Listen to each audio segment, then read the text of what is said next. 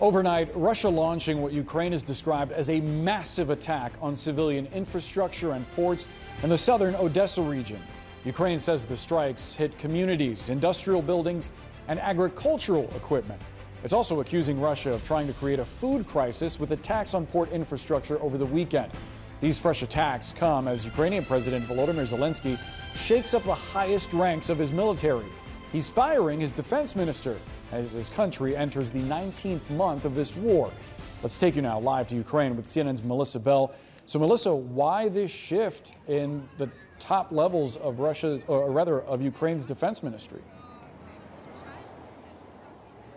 What we understand, Boris, is that this change came at the request of the outgoing Defense Minister Alexei Reznikov.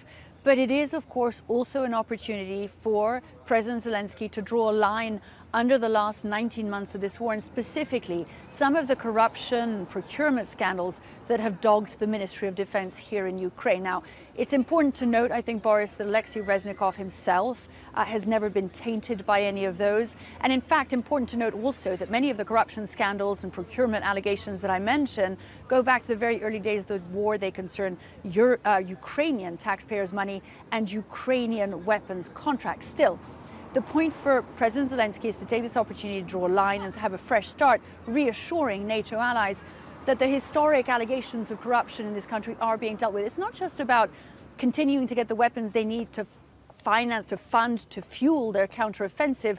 Uh, it is also, of course, about their longer term aims of wanting to join NATO, of wanting to join the European Union. So in uh, comes a new defense uh, minister, and he has the hardest of tasks. This is a really important uh, moment here in Ukraine. It isn't just going to be uh, for uh, Rustem Umerov to come into Ukraine and uh, get the arms ready to be able to carry on taking uh, this war to Russia. And that's been the aim of Ukraine for the last few weeks, much more clearly than it had before. It's also, of course, about continuing to fight this counteroffensive. What Ukrainians feel is that they've finally reached a turning point, and what they need to be able to do over the next few weeks is continue to convince Western allies that they need to keep bringing uh, the weaponry in uh, to carry on making the advances that they think they can continue making as they seek to cut off that bridgehead uh, between those parts of Russian-controlled Ukraine and Crimea they feel they've got the momentum behind them. This is the time to strike. So he has a big job ahead of him, but he's considered an extremely safe pair of hands here in Ukraine and a man who will be up to the job, Boris.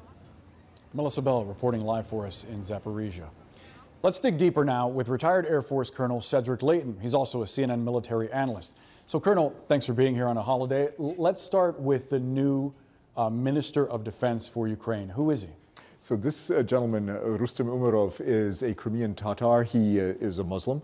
Uh, he has been involved in a lot of the arrangements that the Ukrainians have made with Arab nations, as well as with Turkey. Uh, he was involved in prisoner of war exchanges brokered by Saudi Arabia and Qatar.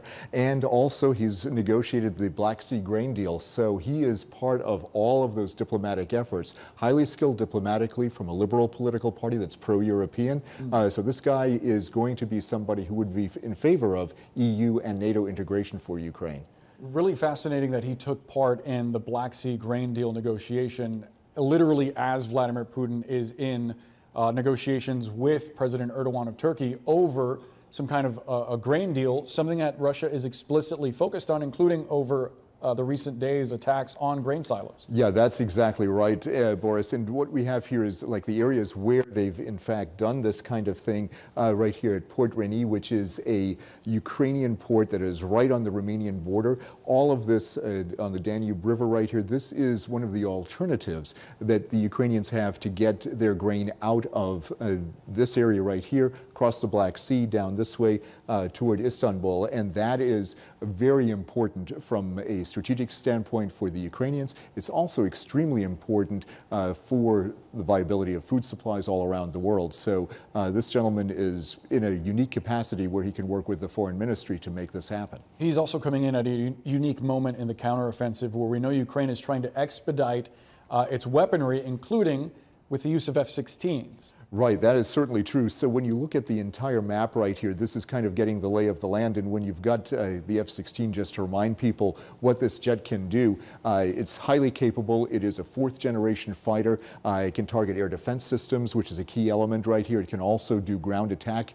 Uh, it uses a 20 millimeter gun. Uh, it has uh, uh, rounds of missiles and bombs, and it's of course focused on air-to-air combat as well. So it's a multi-role fighter, and that is something that is significantly important for the Ukrainian capability. They say they're going to have this ready by the spring. We'll see if that actually happens because that requires so much training in order to make it work uh, over areas such as this in the Yeah. south and southeast. Uh, because if the Ukrainians want to do uh, the kind of offensive that they're talking about, they're basically going down through uh, these areas right here, uh, down toward Tokmak, and then the idea is to cut everything off here to cut that land bridge from the west and the east so that the Russians then are divided between Crimea and what they've occupied up in this area. Yeah, obviously, spring is a bit away. We have winter before spring, and there's kind of a, a pause in the action during winter.